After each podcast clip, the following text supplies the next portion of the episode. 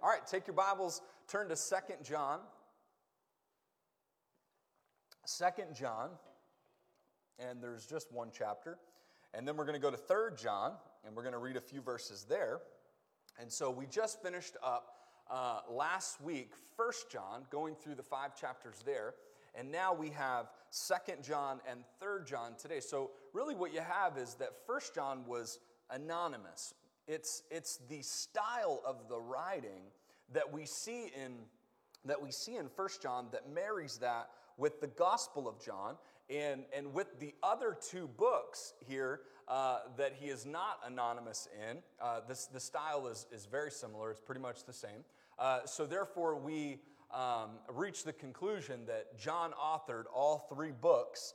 Um, even though it wasn't expressly stated in First John. So, First John, as we tie it up, he's, he's hitting these statements of God being truth, of us being connected to that God, and not being swayed by the spirit of Antichrist that is moving in our world.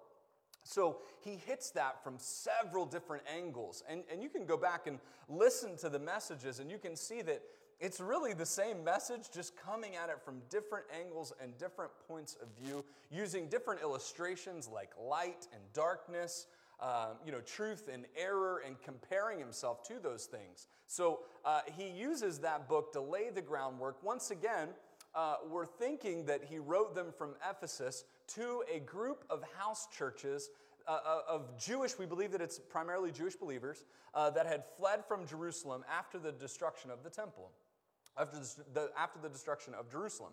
So, somewhere around that 70 AD, uh, they flee Jerusalem, so they're in a time of crisis and they're meeting in homes. So think about that perfect book for us during this season, right? A time of crisis, meeting in homes, and, and look at the way we're staying connected like this. Uh, that probably would have been a way that John would have used back then if it was available. So, trying to stay connected, trying to uh, keep us on point, on mission uh, for the cause of Christ. And John was concerned because there were those that were disrupting that. There were those that were trying to circumvent, those that were trying to work against, those that, that wanted to deceive, those that wanted uh, the limelight, if you will. So uh, we find that he addresses some issues in First John, and then Second John and Third John, he's going to direct this, these letters, Second John and Third John, to someone specific.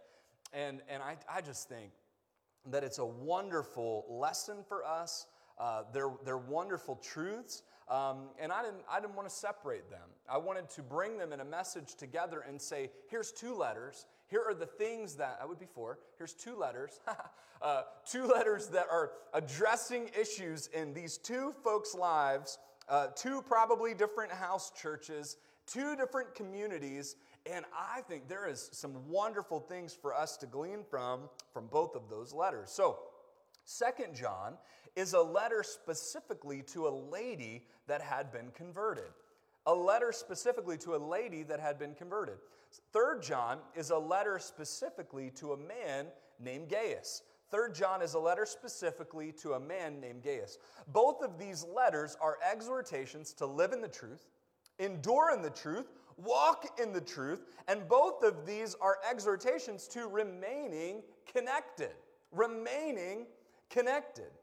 So let's read some excerpts. How many of you just feel the need as we've gone through this series? How many feel the need to stay connected to our God? Yeah, that's right. All of us do. How many of you feel a need to be more connected to God? Let me ask you that question. Who, who needs to be more connected to God? If you feel that, I promise you, if you listen, if, if, we, if we learn from what the text is saying today, you will be more connected with God. Syria is just coming on on her own. Here we go. Uh, so let's read some excerpts. Second John, verses 1 through 4. We'll start there. Second John, verses 1 through 4, if you have your Bibles. The elder unto the elect lady and her children, whom I love in the truth, and not I only, but also all they that have known the truth. You see, you see this connection? For the truth's sake, which dwelleth in us, and shall be with us forever. Grace be unto you, mercy and peace from God the Father and from the Lord Jesus Christ, the Son of the Father, in truth and love. I rejoice greatly that I found of thy children, watch this, walking in truth, as we have received a commandment from the Father. So there's an excerpt to, uh, hi. Is that my daughter over there? Did she make her way in here? Okay. Uh, so there's an excerpt from Second John to the elect lady uh, and, and he says, Listen, uh, I, I just want to talk to you. I want to encourage you in the truth. Here's an excerpt from 3 John to the well beloved Gaius, the elder under the well beloved Gaius, verses 1 through 4, whom I love in the truth. Beloved, I wish above all things that thou mayest prosper and be in health, even as thy soul prospereth. For I rejoice greatly when the brethren came and testified of the truth that it is in thee. Even as thou walkest in the truth. I have no greater joy than to hear that my children walk in truth. So here's Second John written to an, a, a, lady. Here's Third John written specifically to Gaius, and he's saying that I have no greater joy than to hear you, lady, that you are teaching and training your children to walk in truth. I have no greater joy, Gaius, than to hear that in your community you are walking in the truth. God wants nothing more for us to walk in Him, walk in the truth, and, and be connected to Him. Here are some initial thoughts as we begin to unpack these two books. Love happens in the truth. You know, there's a counterfeit kind of love. There's a counterfeit kind of connection. There are counterfeit stages of what we think is uh, friendship, and a lot of it has to do with social media. A lot of it has to do with uh, relationships that we build through ways that are absolutely not genuine. And there can be genuine connection, there can be meaningful connection through social media, but I feel as though today we are, we are in a dearth for just authenticity in our relationships, authenticity in these moments where we understand that love happens in the truth. What else do I find happening here in the truth fellowship? John is saying, I'm apart from you, but I have fellowship with you. Think about that. I'm apart from you. You're, I'm writing to you, but I still have fellowship with you in the truth. Help happens in the truth. We find here that he is sending help happiness. He has no greater joy than to hear that his children are walking in the truth. Happiness happens in the truth. What is the truth? This word is being stated over and over again, right? What is that? The word truth comes from the Greek word aletheia, which is considered truth under a matter of consideration. So when we are, when we are considering certain things, the matter that is being considered, whatever is considered truth of that matter, is the aletheia, or what is truth. So, if you think about the context of this book, how John came right out of the gate saying, We witnessed Jesus Christ. We saw it with our own two eyes. We touched him. These, the matter uh, uh, uh, that is being considered here of faith, the matter here of following Christ, of what is truth, right? In this worldview, I'm, I'm letting you know that it has prevailed to be true. What is being considered about your eternity? What is being considered about life after death? What is being considered about persecution? We are finding that Jesus is the truth and he is the foundation in all of these things, the aletheia. It is what is true under the matter of consideration. Here's some support text Here's another excerpt from one of his books John 14, 6. Jesus saith unto him, I am the way, the truth, and the life. No man cometh unto the Father but by me. John's words ring out that he is the bedrock. It is Jesus. 1 John 1 1, we, we already said this here, right? In this series, that that which was from the beginning, which we have heard, which we have seen with our eyes, which we have looked upon, and our hands have handled of the word of life. Our hands have handled what we have put to the test, what we have considered. These are not just uh, flighty arguments, these are not just passing thoughts. These are these are truth, these are aletheia, these are the bedrock of the matters of consideration of our world. In the beginning was the Word, and the Word was with God, and the Word was God. What we are connecting you to here at our church is the truth, is the matter of consideration, and we have found that this has reigned sovereign and supreme. John is connected and desires them to be connected to the truth. The truth is Jesus. 1 John 5 20, 21, it says, Little children, keep yourself from idols Amen. John is saying, I don't want you to connect to anything else. I have great joy when I hear, beloved lady, when I hear, beloved Gaius, that you all walk in truth, that your children are walking in truth, that you have considered the things of this world, the things of this life, and you have settled on that Jesus is the answer. Let's dig into the warnings that are offered to the two in 2nd and 3rd John before we move on from our Staying Connected series. So, John gives warnings to the lady and he gives warnings to Gaius. And those are going to be our two main points today. Our two main points as we tie up this series are the warnings that he gave after he gave the, the considerations, if you will, after he laid the groundwork in First John, he goes specifically to the lady, specifically to the man, specifically to these house churches, and, and um, brings it home, if you will, with those final warnings and exhortations. And that's what I'm going to leave you with today. So we find in verse 2 John, verses 7 and 8, the scriptures are on your screen. If you have your Bibles, it's 2 John, verse 7 and 8. And then we're going to go to 3 John 9 and 11, and we're going to look at these warnings that he gave uh, to the lady and to Gaius. So, right here, the warning in 2 John. For many deceivers, verse 7, are entered into the world who confess not that Jesus Christ is come in the flesh. This is a deceiver and an antichrist. Here, here it is. Look to yourselves. Here's an incredible statement that we lose not those things which we have wrought, but that we receive a full reward. At first glance, what is the warning? Here it is. I'm just going to paraphrase. I feel like this is what the author is saying.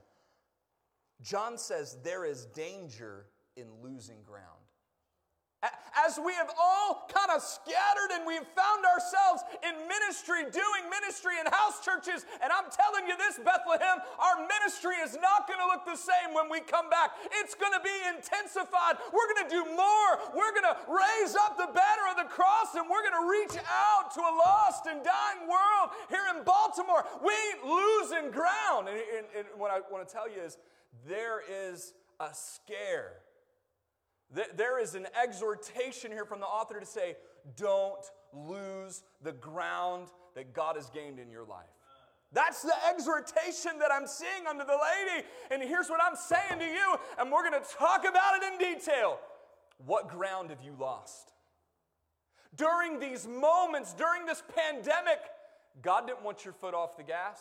Maybe He needed you to set it on cruise control Maybe he needed you to set it and forget it for, for a little while during this season. Maybe you're not flooring through. I understand that, but he, he ain't trying to give away ground. He's not trying to retreat we understand that God is going to bring all these things to pass. And so, what John is saying is if the Holy Ghost has come and He's indwelling hearts and lives, He's bringing about God's kingdom. And therefore, the Antichrist and the spirit of Antichrist will be opposing to claw back, to take back all of that ground that you're gaining in our Savior. That's a warning. What's the other warning? Thank you for asking. 3 John, verses 9 through 11. What was the warning specifically to Gaius? Here's the warning, and he names names. Some of you are like, man, you know, don't, don't say who it was, but that wouldn't have gone over with John. John was like, let me tell you who the problem is. Look at it, verse 9. I wrote unto you, but Diotrephes, who loveth to have the preeminence among them, received us not. Wherefore, if I come, I will remember his deeds which he doeth. Oh, my Lord Jesus. John's calling him out. I'll remember his deeds, prating against us with malicious words, not content therewith, neither doth himself receive the brethren, and forbiddeth them that would, casting them out of the church. Beloved, follow not that which is evil, but that which is good. He that doeth good is of God, but he that doeth evil hath not seen God. You see, here's this fella right here, Diotrephes. And John says, That guy Diotrephes, let me tell you, let me warn you, Gaius, he wanted the preeminence. He wanted control of what I was doing. Therefore, there were, it, it, seems as though what I'm understanding from the text is there were a group of missionaries coming through. There were a group of people that were coming through this house church that were doing, that were doing missions work, that were doing Christ honoring, uh, uh, gospel centered work, and he didn't want anything to do with it. Why? Because he wanted the preeminence. Here's the second warning I see to Gaius. To the lady, to the lady, don't lose ground. To Gaius, John says there's a danger in loving something other than God and being in the ministry. There's a danger, and Diotrephes is he's displaying this danger. He is there for himself. He wants the preeminence. He wants to do church the way he thinks church should be done. And John said, I'm gonna remember that. And I'm calling him out in this letter, and I want you to know that you can walk in truth. You can do good. You can do what God wants you to do, and you don't have to take your marching orders from Diotrephes. Man, that's, that's hardcore. Why is it hardcore? Because he doesn't want him losing ground. He wants him staying connected. We're going to expand these two points. We're going to expand these two warnings today. And then we're going to wrap it up and put a bow on it, okay? These two warnings. Two warnings. I honestly, after closing out, and I, I was going to spend a week on Second John and a week on Third John, and I thought, no, no, no, no. We're going to put these together. I cannot think of, and we're ending our series today, which means I'll have a special sermon for next week when we all come back together. But uh, I could not think of a better way to end our exclusively online time than to end with these warnings right here than to fire you up to understand that we have a mission, that we have a purpose, and that that has not been put on hold during this time. So buckle up, Buttercup. Here we go. The lady's warning being deceived and losing ground. How do we protect against this, church? How do we protect against this? Thank you for asking. Point number one today. Point number one there's only two. Know the ground on which you stand. Know the ground on which you stand. I was watching a, uh, I was watching Jimmy Fallon. I hope you love Jimmy Fallon. The guy's amazing. He's hilarious. And uh, Jimmy Fallon was doing his Tonight Show at home, and they were doing these Zoom calls. And what he was doing is showing how through Zoom you can change the background, right? You know what I mean? You can, you can change it to, and Cody does it all the time when we're in our, our leader meetings and he puts stupid things in his background. Uh, there's always one in every group, right? Um, but nonetheless, so they say, hey, if you have a work meeting, what you should do is record yourself of sitting in front of your computer and then replace the background in Zoom with that recording, and then you can go do whatever you want, right? You, you can record yourself as the placeholder and then you walk off the camera and you're still there, right? And, and it, was, it was hilarious. You know, he recorded him kind of doing his thing and, you know, drinking every now and then or whatever. And, and he was like totally not there. And then all of a sudden he cut to a one where he had like himself up here in the screen and there were like six of him all over, right? And it was just, it was humorous to see that what you thought was someone sitting in front of the camera through technology, these are not the droids you're looking for, right? That's what Satan does. Satan says, This is what you think. This is where you should stand. This is where you shouldn't stand. And, and what God does is God makes it clear. God says, Here's where I want you. This is where you're connected to me. This is where you're doing good gospel centered work. And the devil just changes the script. The devil changes the background, he changes the landscape, he keeps you guessing. And if you're wondering where you're standing and on what ground you are standing and he gets you confused, chances are you'll fall for something. So that distraction is important to identify. So, how do we protect against that from the beginning? Number one, you know the ground on which you stand. Listen to the, listen to the Apostle Paul's words. Romans 9 1. I say the truth in Christ. I lie not. My conscience also bearing witness, bearing me witness in the Holy Ghost. Paul is saying, This is simple. This is very simple. I say the truth in Christ, I don't lie about it, and I have internally. It doesn't matter what's happening around me, what the noise is in my life, the voices that are external that are trying to change the landscape. Internally, I know that I'm doing what's right. When was the last time you didn't care what rug was pulled out from under you because it was about what was in you, not what was on the outside? We have to know, Christian. We cannot move on from this text. We cannot get what we need to be connected with God and not know the ground that we're standing on. Paul, that I may know gnosko, that I may experience God, that I may know. He said, I renew the inward man daily in Corinthians. We find that there's an internal connection, and we are not subject to external resources to change it up. So, what does that mean? It means that John said, Dear lady, there's a problem. There are antichrists and deceivers in this world, and they want nothing more than to pull the foundation right out from under you. Know where you stand. Know where you stand. You know, if someone comes knocking on your door and they don't believe that Jesus Christ is the Messiah, the Son of God, I'd be very careful if I wasn't rooted and grounded in inviting them in my home. John speaks specifically to that. I invite them in. I'm like, come on, let's have a talk. I have one in particularly, of course, I just moved, but one in particularly that would come by about every three weeks on the regular. I'd, I would be hospitable. I would bring him into my home. He's from another, I would call it a cult. You know, I'd bring him in, I'd offer him coffee, I would show him the love of God, and I would explain to him why his interpretation of those verses are wrong. Why? Because it doesn't have Jesus as the foundation it has Jesus as some elective prophet that he could or could without, could, could go with or could go without. I'm sorry, that's not right.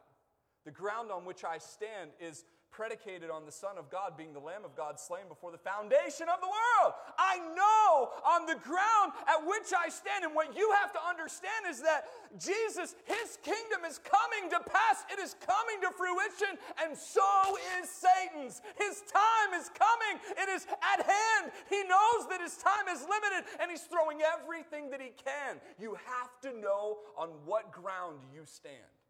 The virgin birth, non negotiable. His birth was miraculous. The Word of God is perfect. It does not contradict. I know the ground on which I stand. What else did Paul say? 2 Corinthians 11:10. As the truth of Christ is in me, no man shall stop me of this boasting in the regions of Achaia. I can tell you the ground on which I stand today. No one is going to stop me from preaching the word of God. No one. They, they may stop me. They, they, they may say deceased. They, they may say, here's a prison cell. But all of those that have gone before me have endured uh, but a light affliction. It's promised to us that we will go through persecution. It's promised to us that we will endure. And what we have endured in America is nothing compared to what they've endured in other countries. And if God called me there, I would preach the Word of God. I'm called to preach. I am called to proclaim the gospel. And Paul said, Ain't nobody stopping me. Let me help you with something. The ground on which I stand is the ground on which I preach, is the ground on which I proclaim. What else did Paul say? Galatians 2 5, to whom we gave place by subjection. No, not for an hour, that the truth of the gospel might continue with you. I don't want something, I don't want you to come to our church just to only be here for one service and get what you need and then leave. We're in it for the long haul. We're in it to bring about God's kingdom. We're in it to put everything on the line because we are seeking God's kingdom and not our earthly pleasures. We have pleasure in Him. We have understanding that when the things of this life are changing around us, when sickness comes, when problems uh, uh, happen, and, and the devil's throwing it all, we're not going to defect. We're not, we're not going to succumb to his message. God's message will endure, God's message will prevail. Here's how Paul said not to do it. You ready? Remember, know the ground on which you stand. Romans 1:25, who changed the, the truth of God into a lie, and worshiped and served the creature more than the creator who is blessed forever. Amen. The ground on which you stand is not the ground that you should be worshiping. The ground, and I'm saying that metaphorically, at some point we've reached we, we reach a point where satan is able to distract us excuse me where satan is able to distract us with the things god created. If we're getting more pleasure out of the pleasures of this world than the god of the pleasures we have a problem.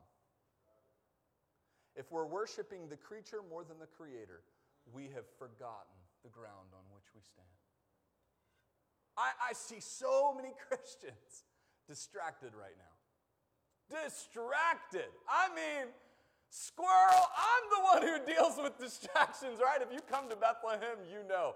I, I have a hard time. This camera thing is, is hard for me.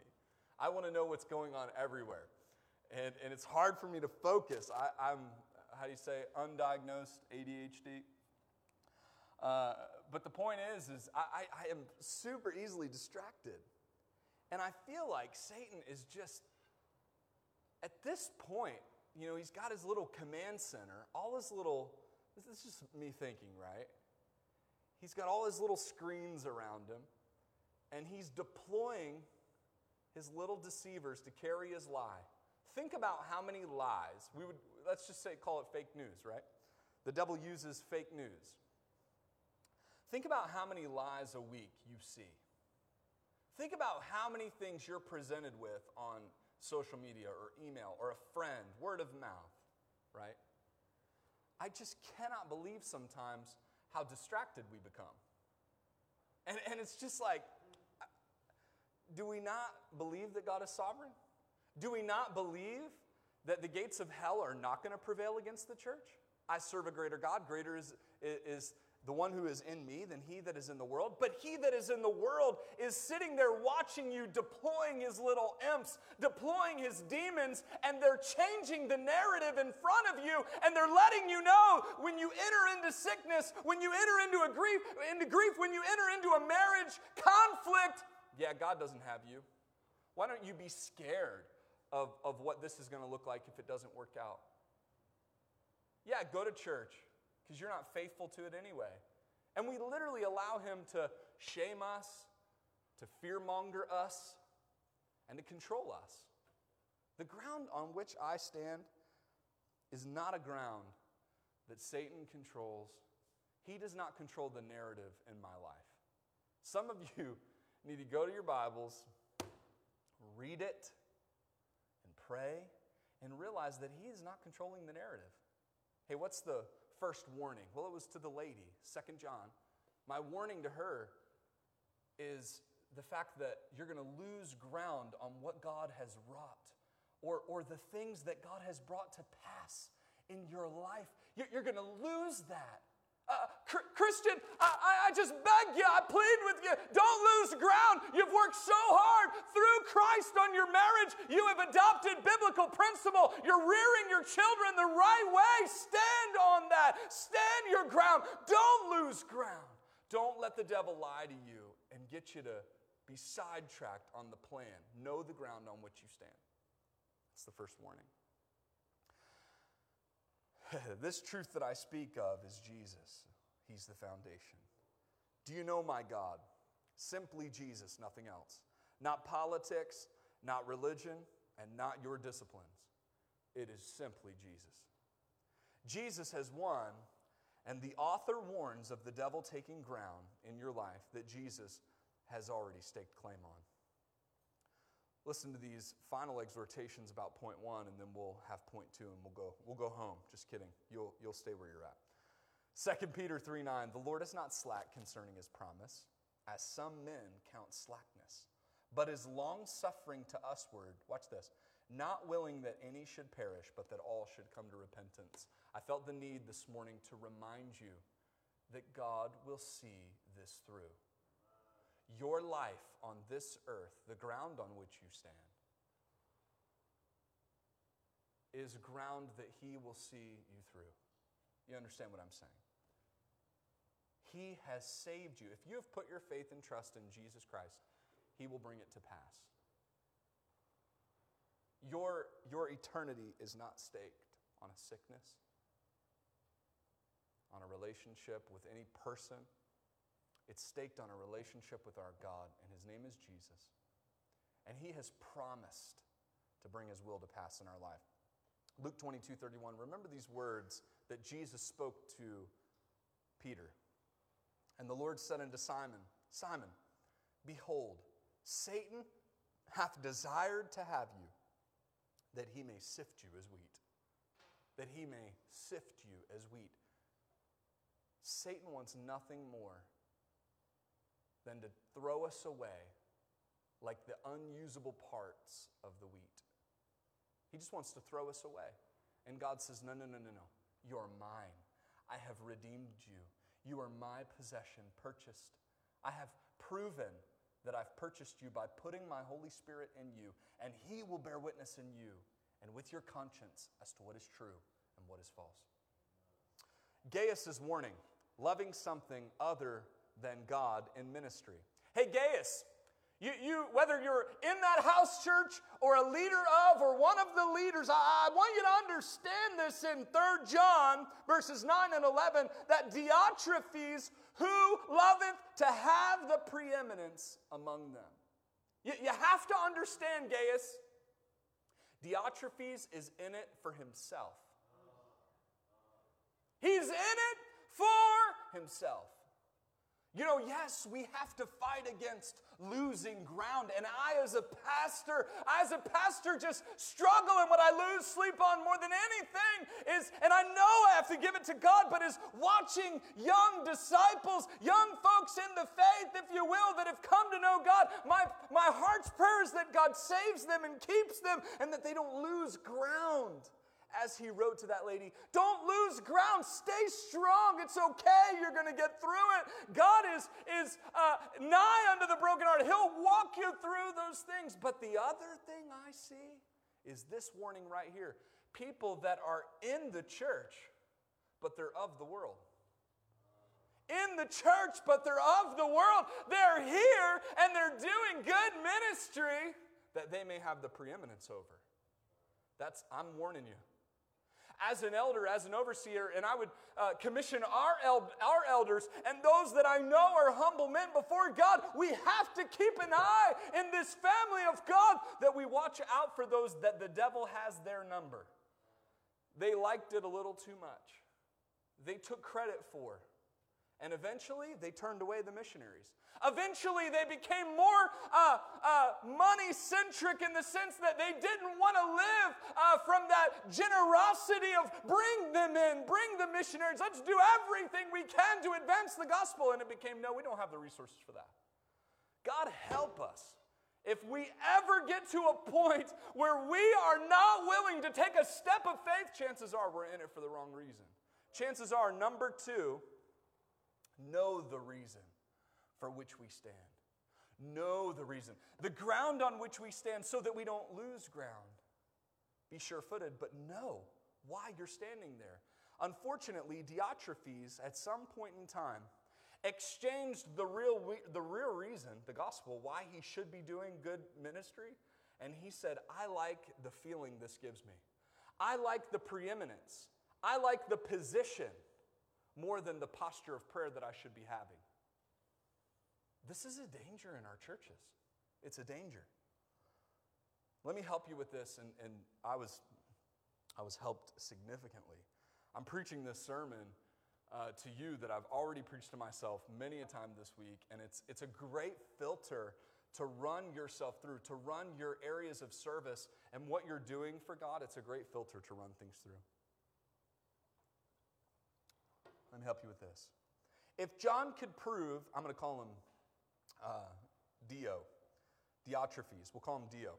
If John could prove that Dio was angry, malicious, and hateful towards others, that he had their own work, that, that had their own work in the Lord to be accomplished, then he successfully protected the flock of God. If John could prove that Dio was angry, malicious, and hateful towards others that had their own work in the Lord to be accomplished, then he successfully protected the flock of God. What we have to understand here is Gaius, he was writing to Gaius saying, Did you see the way Dio handled those missionaries? At some point, we have to take a step back and say, How do we like it when other people are blessed? How do we like it when other people in our ministry succeed, when they are at the forefront, when they are being used by God, when they are doing well in our church context? How do we feel about that? I think Dio was like, uh uh-uh, uh this is my house. I'm going to get the preeminence. You are not going to step into my territory. You get out of here. You're not going to take our resources. At some point, when we understand Point number two know the reason for which you stand, that there are others in our midst that don't handle other people succeeding very well. We have a problem. Let me call out some things that need to be stopped because they are proving you are shallow in your purpose and are not showing signs of understanding the ground on which you stand. The things I'm about to read, I'm not trying to be unloving, but they don't belong in the church. The things I'm about to read uh, will literally hurt the church. They will cause others to be disconnected from the church. And it's, it's not okay. The first thing is this unfaithfulness and inconsistency in your walk. We know we all deal with these things. We know we all have trouble being consistent. But when it has been proven that you are unfaithful and, and, and you're just inconsistent in your walk, that's a problem. You're, you're missing the reason. If we understood truly the ground on which we stand, then we would know the reason and we would be faithful. We would know this is for God. We would know that we have a, a mission and a great commission from God to do His work. How many of you, if God showed up to you in a vision this morning and said, You better be in church Wednesday night and you better register for 11 a.m. Sunday morning, and then disappeared I mean, I would see you here with bells on, ghost white. I'm ready. I'm ready for connect groups. I, am ready for worship Sunday morning. I registered early. What's gotten into you? I saw a vision.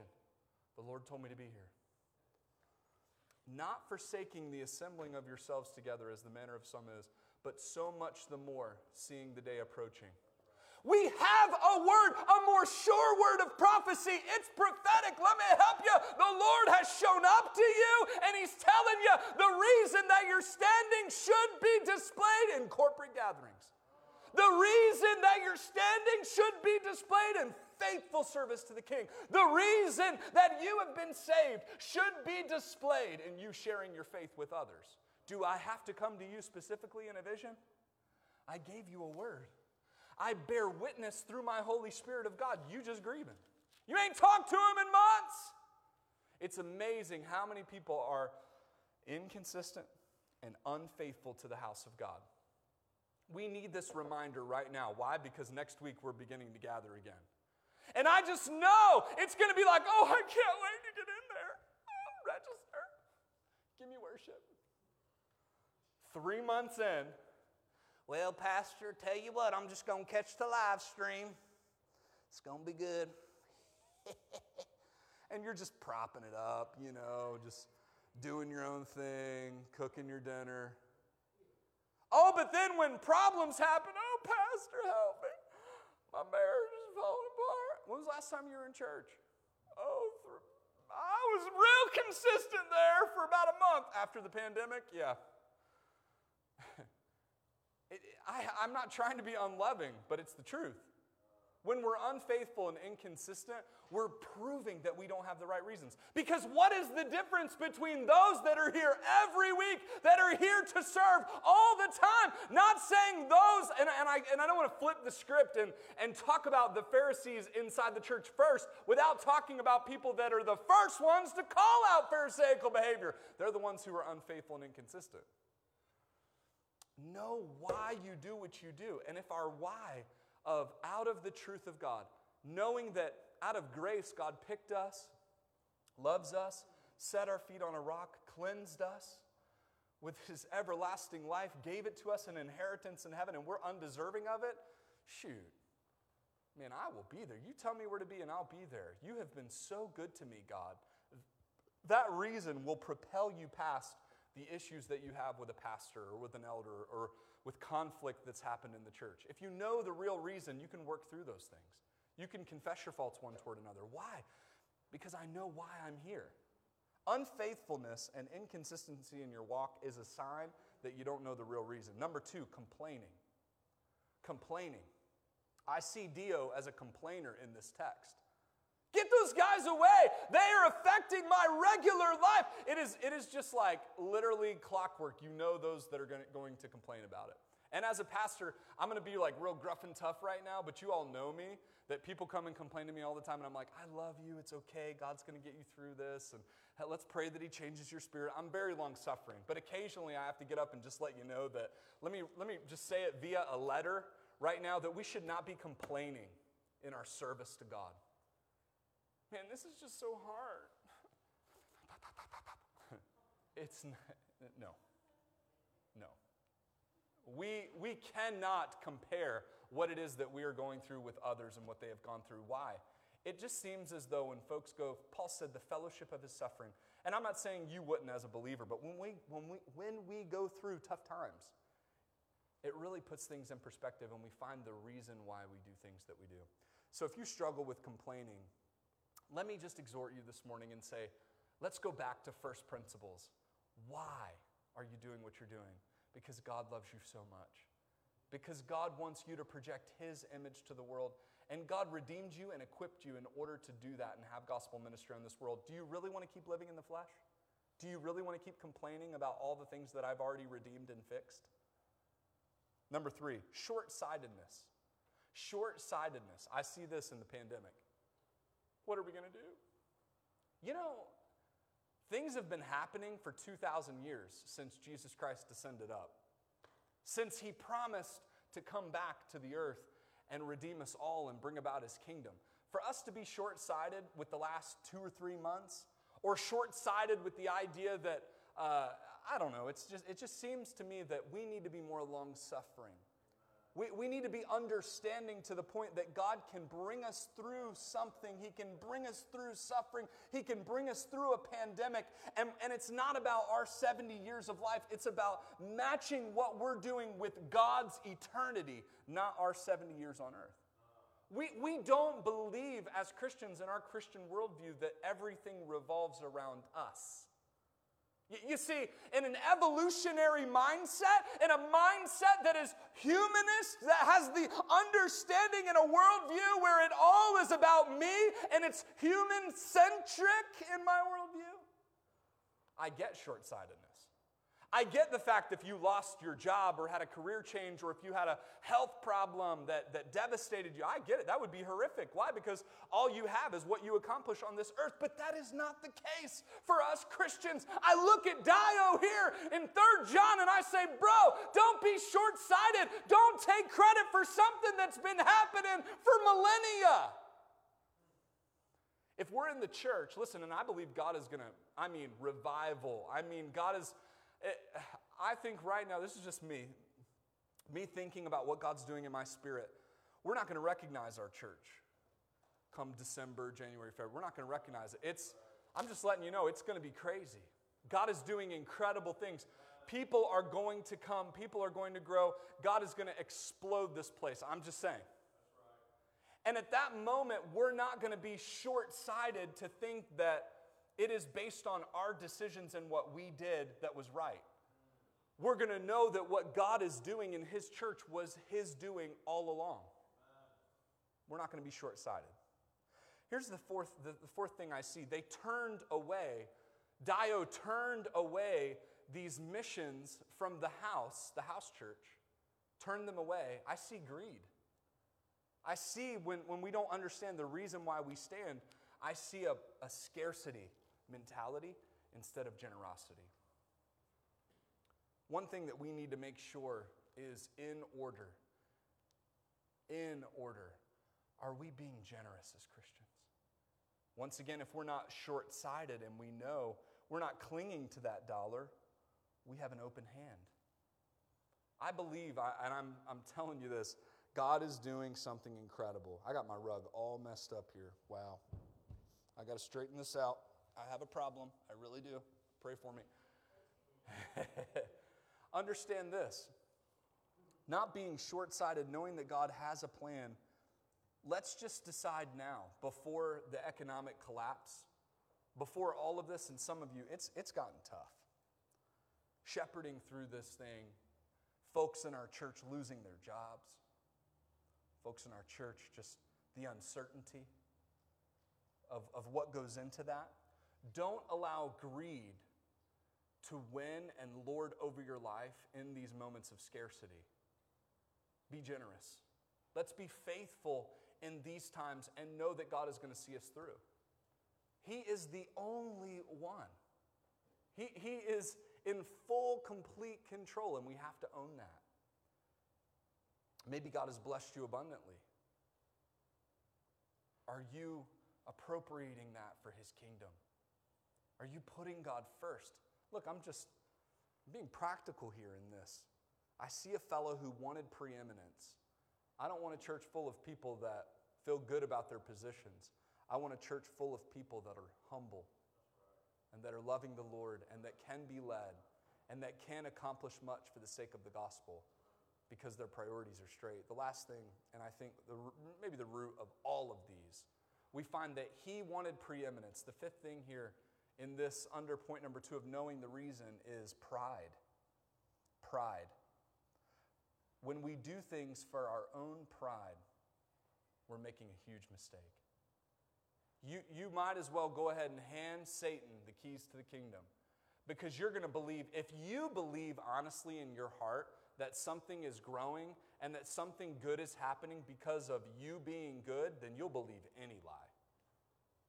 If, if you are deceived enough to think that you have uh, this, this uh, corner edge marketing on everything that success looks like, then you're in Dio territory. We all need to humble ourselves before the Lord and be used of God and let God work and let His Spirit work in our lives and give Him the glory and the credit. The reason why you're doing what you're doing is not for your own pride and for your own benefit, it is for God's. If these things are tied to your reason why you are connected to the church, then you are sadly misunderstood and you don't understand, rather, why you were standing.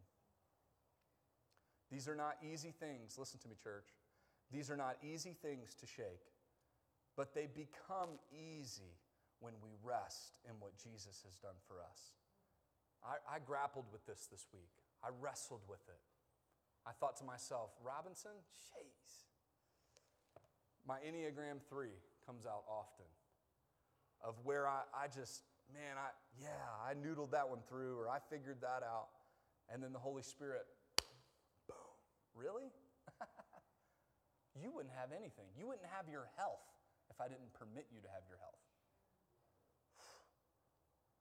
You wouldn't have a mind if I didn't allow you to have a mind. You, as a creature, thinking that you're something, you forget you were created. Any of those things that come into the life of our church, watch, will breed deceit. And if we believe our own lie, Satan has got us. We will cling to error, we will run with it. We will cling to something like the prosperity gospel if we believe that we are the reason for the success in our church and ministry. These things can be shaken when we rest, when we rest in what Jesus has done. It's a lot better to just say, man, you know, I'm so undeserving. Not only did you save me, but you gave your Holy Spirit to equip me to live for you. Oh my goodness. And then Satan goes, No, no, no, no, no, no, don't believe that. Uh, it, it's so much better than that. You are the reason why success is happening. You are the reason why the church is growing, and you are the reason so many people are so happy. No, I'm not. God is the truth. He's the way, the truth. He loved me in such a way that I'm able to love others. John says you have to identify this bad theology that's out there. You have to identify people in your life, people in your life, the dios, that want preeminence, and you need to remove them from your life. In love, perfectly believing that they will come to that knowledge of our Lord and Savior and the fact that He is the one that brings about. If you have gleaned anything from these sermons, glean this God wants to be connected with you. God wants you to know the ground and see purpose in that ground like never before. Know that, own that, live that, and don't, tell, don't let anyone tell you any different. God wants to see you work something special in Him. And listen, this is a great time for you to just lose yourself in Him. This is a great moment in this series for you just to say, you know what?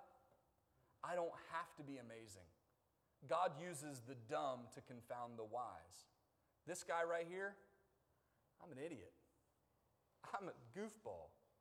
The fact that God would do anything through me is a miracle. That's what God wants. God wants you to come to Him and say, God, this is, I know I'm unlovable. And He says, No, I love you. I gave everything for you. I, I, I want you. I desire just you, not what you can do. You know, and that's the trouble, that's the lie. Satan has convinced you that you're not worth anything. You're only worth the value that you add to the world. What a lie. You're worth what someone will pay for you. That's what you're worth. And I know a God in heaven that gave everything for you. If the value is infinite worth, our Savior Jesus Christ is worth everything. He has infinite value. There's no dollar amount that you can put on Him. And guess what? He gave His life for you, He gave everything for you. Maybe for the first time in your life, you're confronted with the gospel of Jesus Christ. And I hope that right now you're feeling that it's not about what you can do, but what He's already done for you, what would you do? What would you do if someone came to you and knocked on your door and said, Hey, uh, I don't know if you want it, but I bought an entire country for you.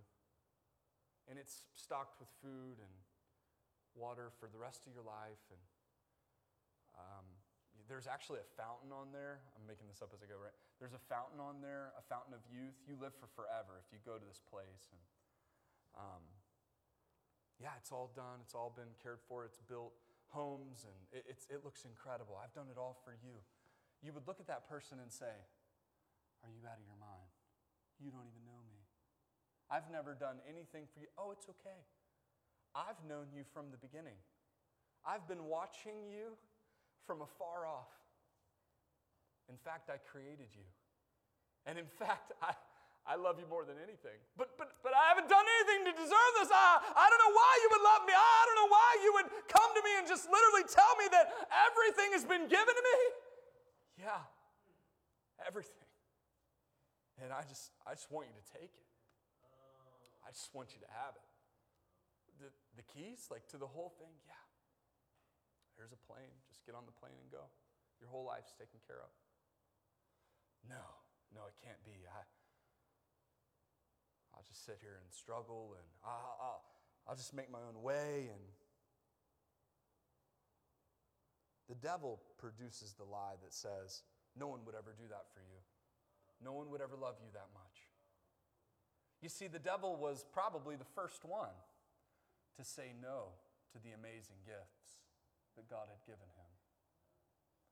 And it's been his job since the beginning to tell everyone that God really doesn't love them.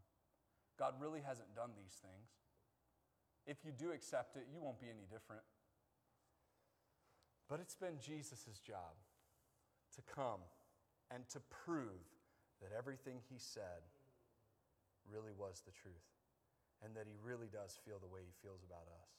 Not only did he create us, lose us, he redeemed us, bought us back, and paid for us really a second time. That's the story of the gospel in a Matt version. Know that God wants nothing more than for you to accept Him, be loved by Him, and for you to serve Him and be connected to Him. Maybe you're joining us today for the first time, and you've never heard a story like that. You've never heard of a Savior like that. Um, it's true. Jesus is the one standing there offering eternity, a new heaven and a new earth. He's standing there offering to you a life worth living, the only life worth living.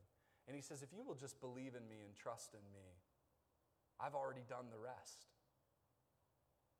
That if thou shalt confess with thy mouth the Lord Jesus and shalt believe in thine heart that God hath raised him from the dead, thou shalt be saved. If you invite me into your life to do, it'll be the greatest decision you ever made. If you have never put your faith and trust in Jesus Christ, I invite you today to put your faith, to put your trust in him. If you want to know more about it, if you want to know how, message us here at the church, right here on our Facebook. Comment below that you want to know more. That's all. We'll reach out to you. We want everyone to be saved. We want everyone to come to a saving knowledge of our Lord and Savior, Jesus Christ. Now, if you have already put your faith and trust, if you are a believer, if you have uh, begun to live for Him maybe years ago, and somewhere along the line you've lost your way, somewhere along the line you have uh, believed the lie that you've had something to do with it, why don't you repent of that today? Why don't you just say, Lord Jesus, I am sorry. Somewhere along the line, I wanted preeminence. Somewhere along the line, I forgot the ground I was standing on and the reason why I was standing there. You know, just confess it to Him, repent of it, and you will feel more connected to Him today than you ever have. That's the amazing thing about our God. He's not waiting for you to do, He's already done. So just clear out all of the uh, the drama mama, if you will, of us getting in the way of that. Verse 13 and 14, I think they'll be right there on the, on the screen. Verse 13 and 14, I close out with this. What a great word here. 3 John, verse 13 and 14. I had many things to write, but I will not with ink and pen write unto thee he said, I have, I have more to say to you, but I'm not going to say anything else. Watch this, verse 14. but I trust I shall shortly see thee, and we shall speak face to face. Peace be to thee. Our friends salute thee. Greet thee, friends, by name. Let me help you with something, church. Look right here at me. If you have been watching us online, if you have been following us in this series, maybe you've come to know Christ through this message, maybe you've been encouraged in this, maybe you're just someone who has been attending our church from the beginning. Wherever you are, I want to say more. I want to speak more about this. I, want to have sermon after sermon after sermon, but guess what? I want to do it face to face. From here on out, I hope and I pray that God keeps us safe. But as John said, there's a difference. I'm coming to your house, church, and I want you to see me face to face. Let me tell you something. I want to encourage you, I want to exhort you. There's a difference. Register for church and come see us and be with us face to face. So much more could be said, but we're not going to say anything else. I hope to see you next week. I hope to learn of those that have made spiritual decisions and have given their lives to the Lord Jesus Christ through this season. But I hope to see you face to face. Let's pray together. Father, we love you. We thank you for your goodness. We thank you for your grace. This book, these three books together, written by John, have been such a blessing and encouragement to me during this time. The Word of God has given me life and breath. And Father, I pray it's the same for our church people. I pray they will love your words. I pray they will cherish them and be guided by them through your Holy Spirit. Father, I pray that if there's one today wrestling with their salvation, that you would just encourage them in their spirit, Father, to reach out to us so that we can bring them to a saving knowledge of our Lord and Savior Jesus Christ. And Father, I pray that as we bring this season to an end and we're meeting together in person next week, that I pray that we will continue growing in your grace face to face, Father, in a way that we have never seen before. I pray for revival in our church, Father.